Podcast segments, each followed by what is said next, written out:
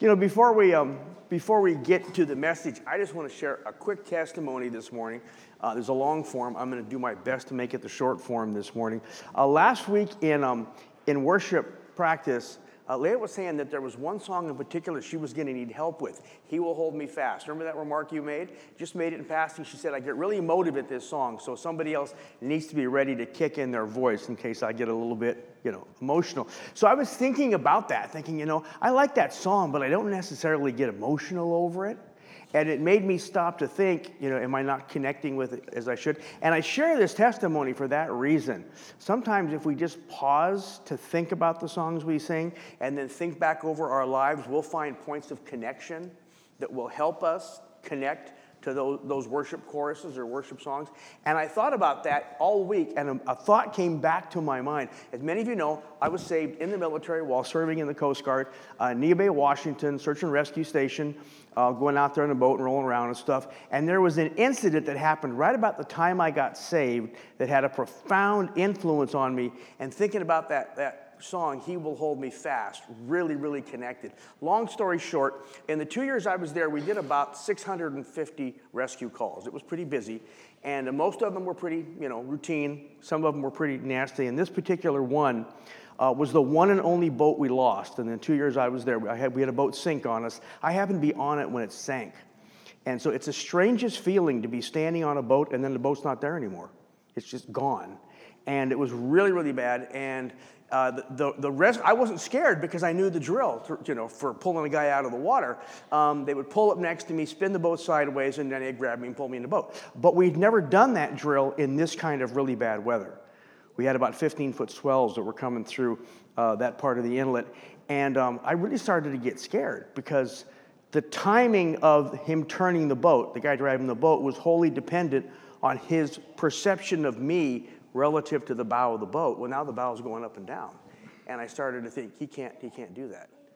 He has no reference point for making the turn. And, you know, I'm watching the boat go up and down and go, that thing is going to smash me. And I started to really get scared and think about what do I need to do? You know, what do I need to do? Of course, the answer was nothing.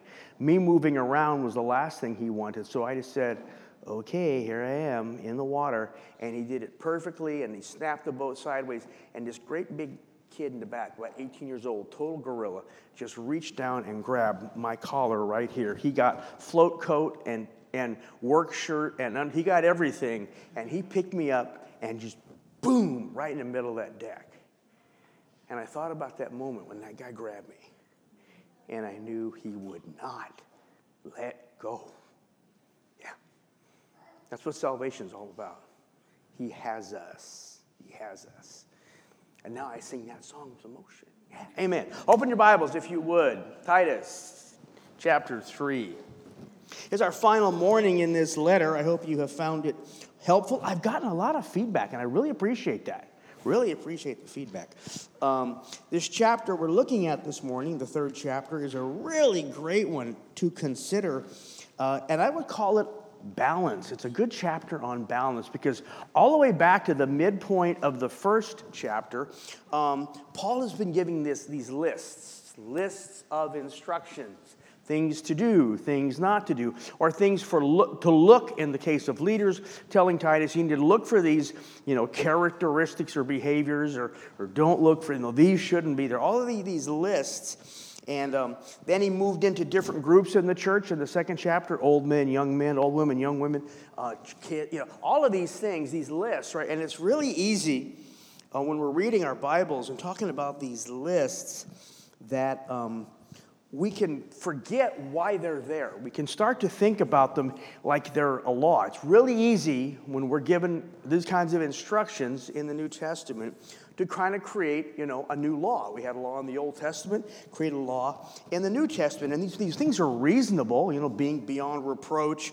being faithful in our marriages, being self-control, hospitable, sober-minded, free from gossip. All these things Paul, Paul mentioned, they're all, they're all really good, but it's, there's a tendency to um, make a law out of them. And that's not what this is about. And we've talked about this as well. It's so important to know that what this whole letter is about, in fact, I would argue what the whole of the New Testament about, is, is entering into a relationship with Christ by which his character is formed in us, so that we can then express that character to the world. And we touched on this last week. We said, for example, that one of the reasons Paul gives these, these behavioral patterns or these instructions, if you will, is for the purpose of making the gospel attractive. He used a word that meant to make the Christian walk, the doctrines of our, of our faith, attractive to the world. It's all about Christ's character being fashioned in us so that we can then display that, that character to the world. It's not about conformity to law. The Old Testament had a law that God gave the people of Israel. He said, if you're going to walk in relationship with me, you have to, you have to keep this law. This is entirely different. That had a time and a purpose. This is entirely different. This is about facilitating his character in us so that we can express it to the world. And that's really, really important to keep in mind. And that's really where we pick up the text in chapter 1, and we'll read through the seventh verse. Titus chapter 3, verse 1. Remind them, Paul tells Timothy, to be subject to rulers, to authorities, to be obedient, to be ready for every good deed, to malign no one, to be uncontentious, gentle, showing consideration for all men. For we were once ourselves foolish, disobedient, deceived enslaved to various lusts and pleasures, spending our life in malice, envy, hateful, hating one another. But when the kindness of our God and Savior and his love for mankind appeared, he saved us, not on the basis of deeds which we have done in righteousness, but according to his mercy, by the washing of regeneration and the renewing of the Holy Spirit, whom he poured out upon us richly through Jesus Christ our Savior that being justified by his grace, we might also be made heirs according to the hope of eternal life. Father, thank you for your word. Father, as we look to your word this morning, we do, Lord, long, we long to see the character of your Son fashioned in us.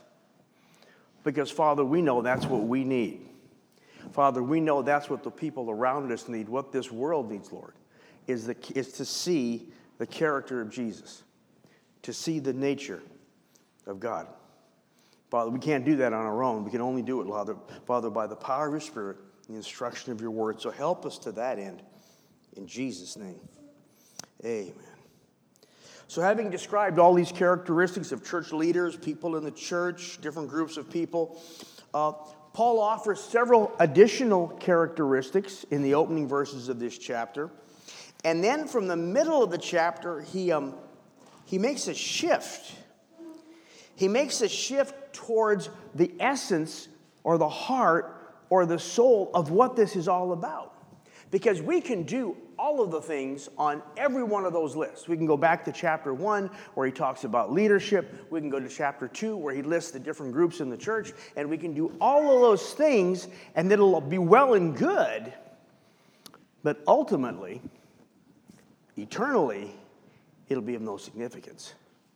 And it certainly, while it may have a temporal benefit to those around us, will be of no eternal value. Fascinating. Um, discovered something last night that I had never known. Many of you know, of course, that C.S. Lewis came to prominence uh, during World War II, famous author, came to prominence because the BBC had him doing weekly radio broadcasts to encourage the, the British people during all the, the, dark days of the Blitz and all that was going on in World War II. Well, tragically, tragically, uh, at the end of the war, in the process of you know, recovering everything and, and restoring everything, the, Brit- the British government, the BBC, erased all those tapes. They erased them so they could use them for something else. I know, tragic, isn't it? Erase all these tapes of C.S. Lewis talking. But one survived. I don't know how it survived, but one survived. Fascinating, the one surviving tape of C.S. Lewis on the BBC is talking about this very thing. That we can do all kinds of good and fine things but if they're not born out of a redeemed, regenerate, Christ filled heart, they are of no eternal value. In fact, ultimately, as C.S. Lewis pointed out, they will ultimately lead to the same kind of problems that got us in trouble in the first place. You know, you can be, you can be full of all kinds of um, charitable thoughts and you can do charitable actions, but you do that long enough out of, out of a human center, a man made center, eventually that leads to things like pride and you know anger at other people for not doing those kind of things Even the best of intentions born out of a strictly human heart will eventually come to a dead end. I thought it was fascinating. The one thing C.S. Lewis said that was left, and it was that. So, in these verses, Paul is coming to the basis from which everything else should be expected to flow, and the only basis from which really we would want them to flow. So he says in verse 4, I just want to go through these verses. In verse 4, Paul says, When the kindness of our God and Savior and his love for mankind appeared. Just listen to that verse carefully. The kindness of God, his love for mankind appeared. In the incarnation, in the birth and the life of our Savior, God was demonstrating his character. This is why Jesus could say, If any man has seen me, he's seen the Father.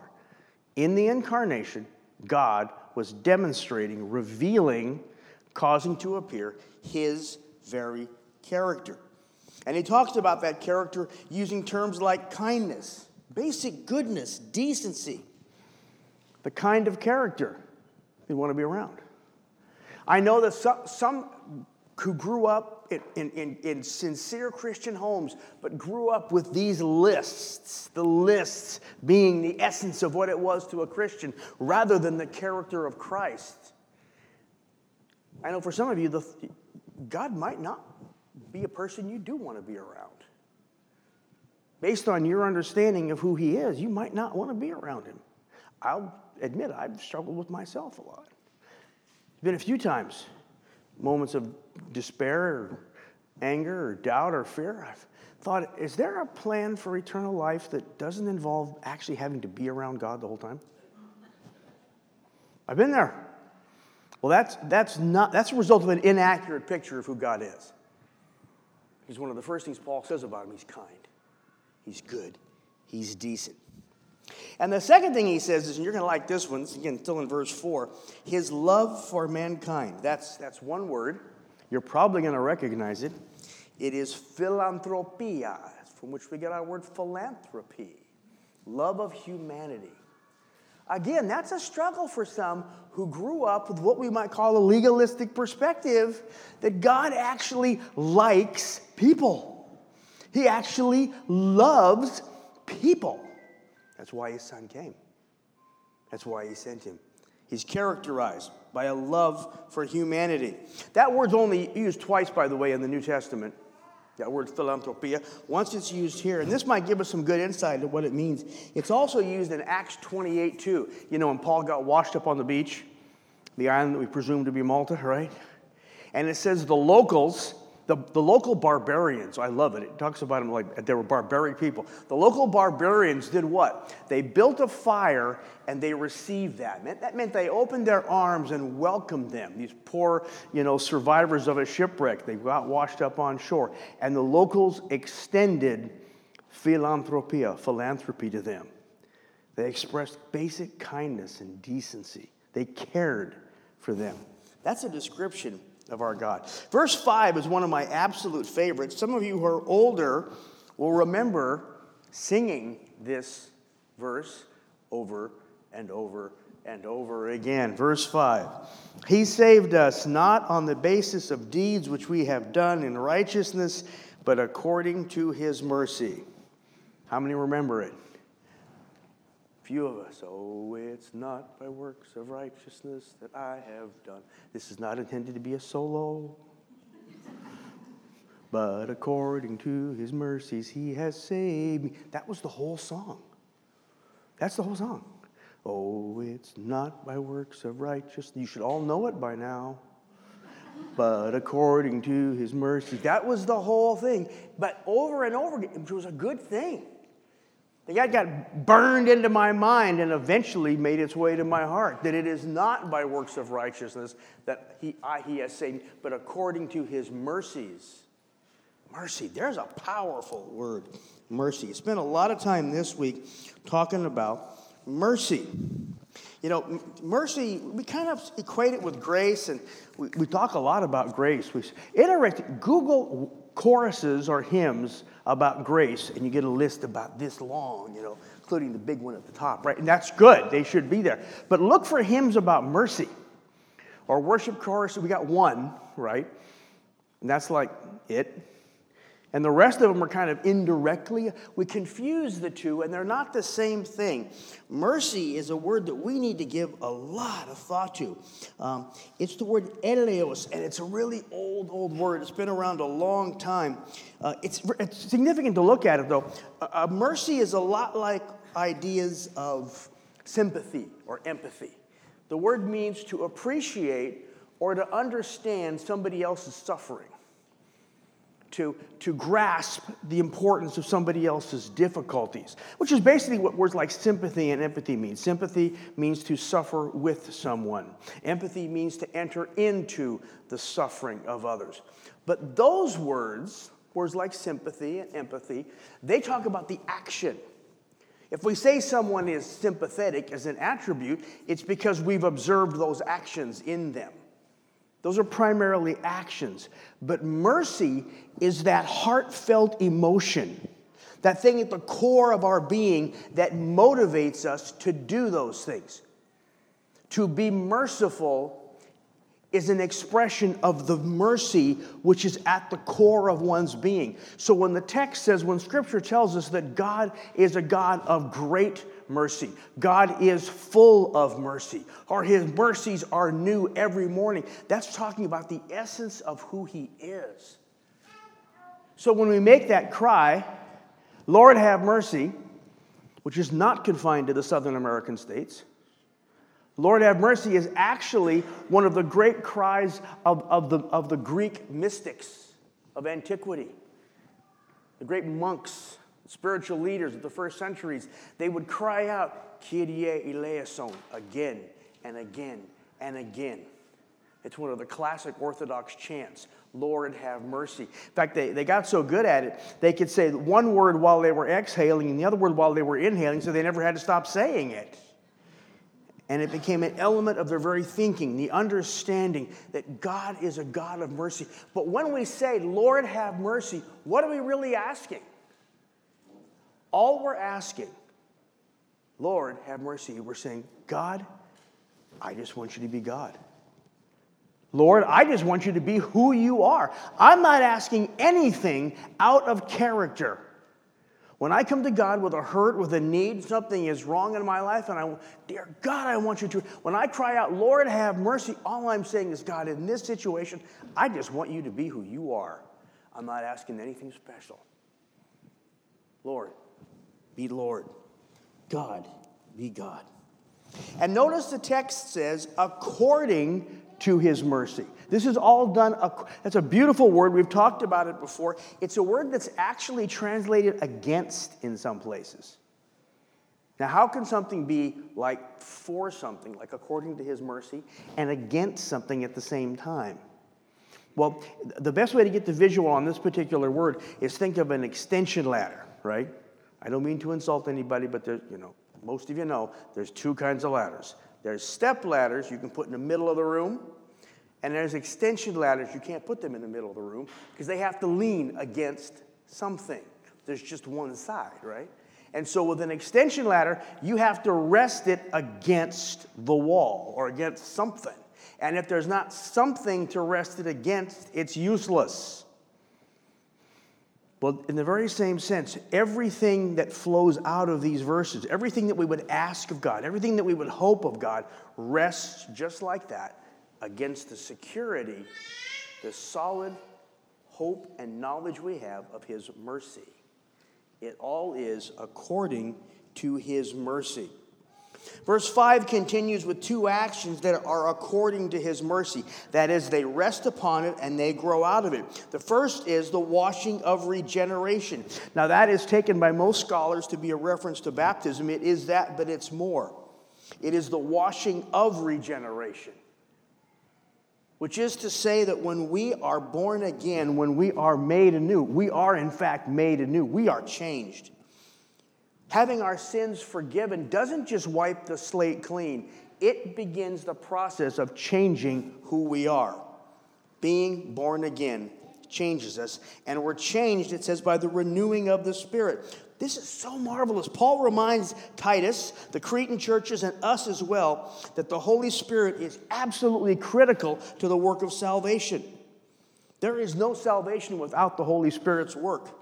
So it is the regeneration that comes from the Holy Spirit, the renewing of the Holy Spirit. Salvation is not simply, yeah, I got saved and that's it. No, when I got saved, it started a process.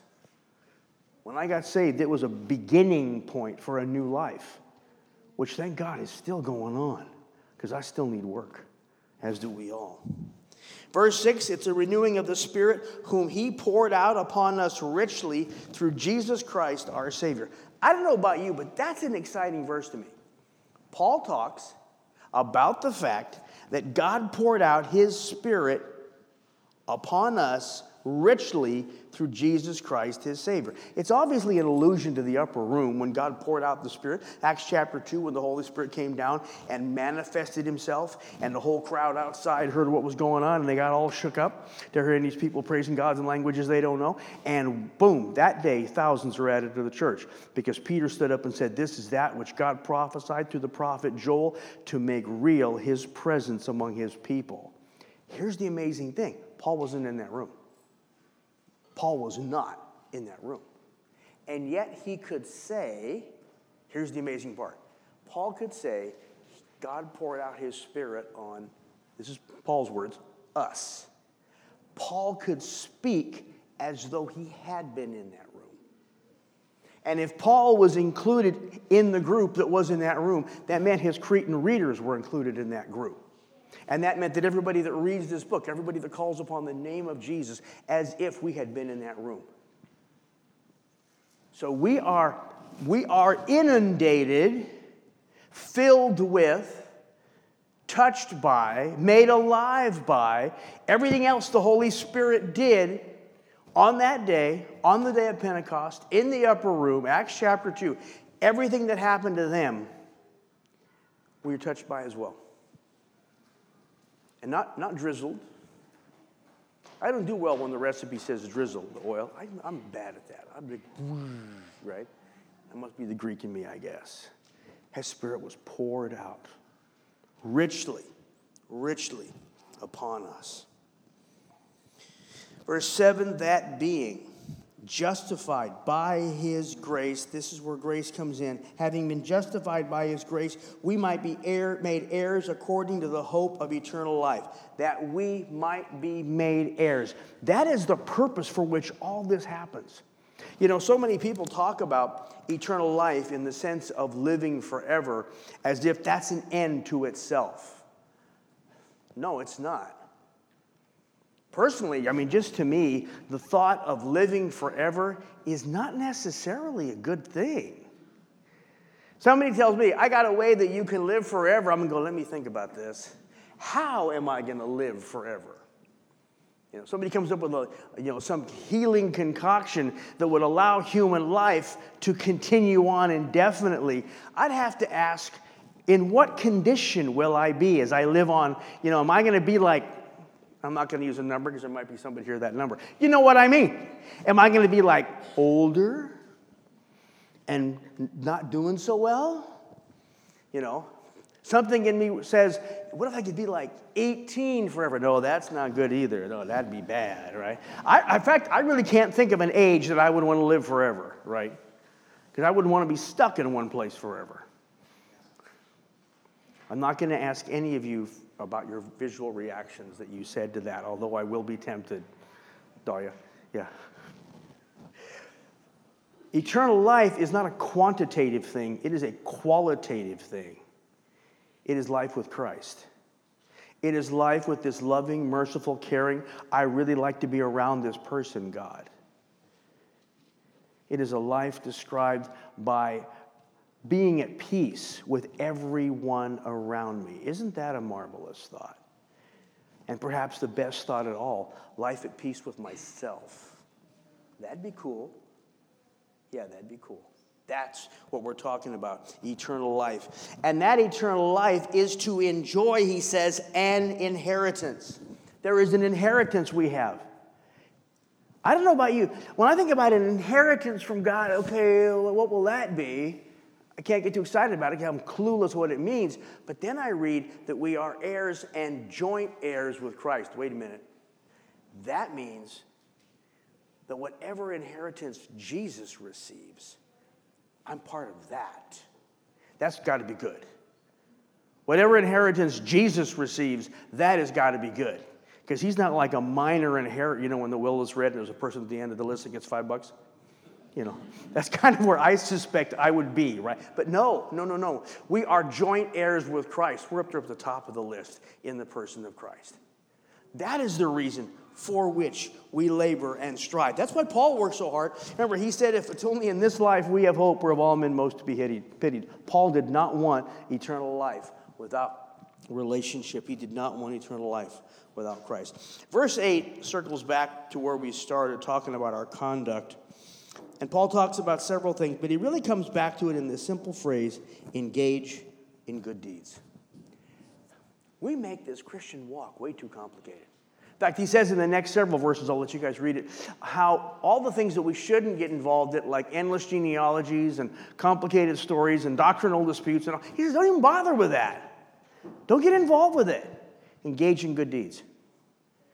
Engage in the kind of behavior. I think you could, you could reduce most of these lists to a simple equation. What about my life makes the gospel more attractive to people that don't know Jesus? What about my life makes people say, I would like to be like that person? Because that is exactly what led me to Christ.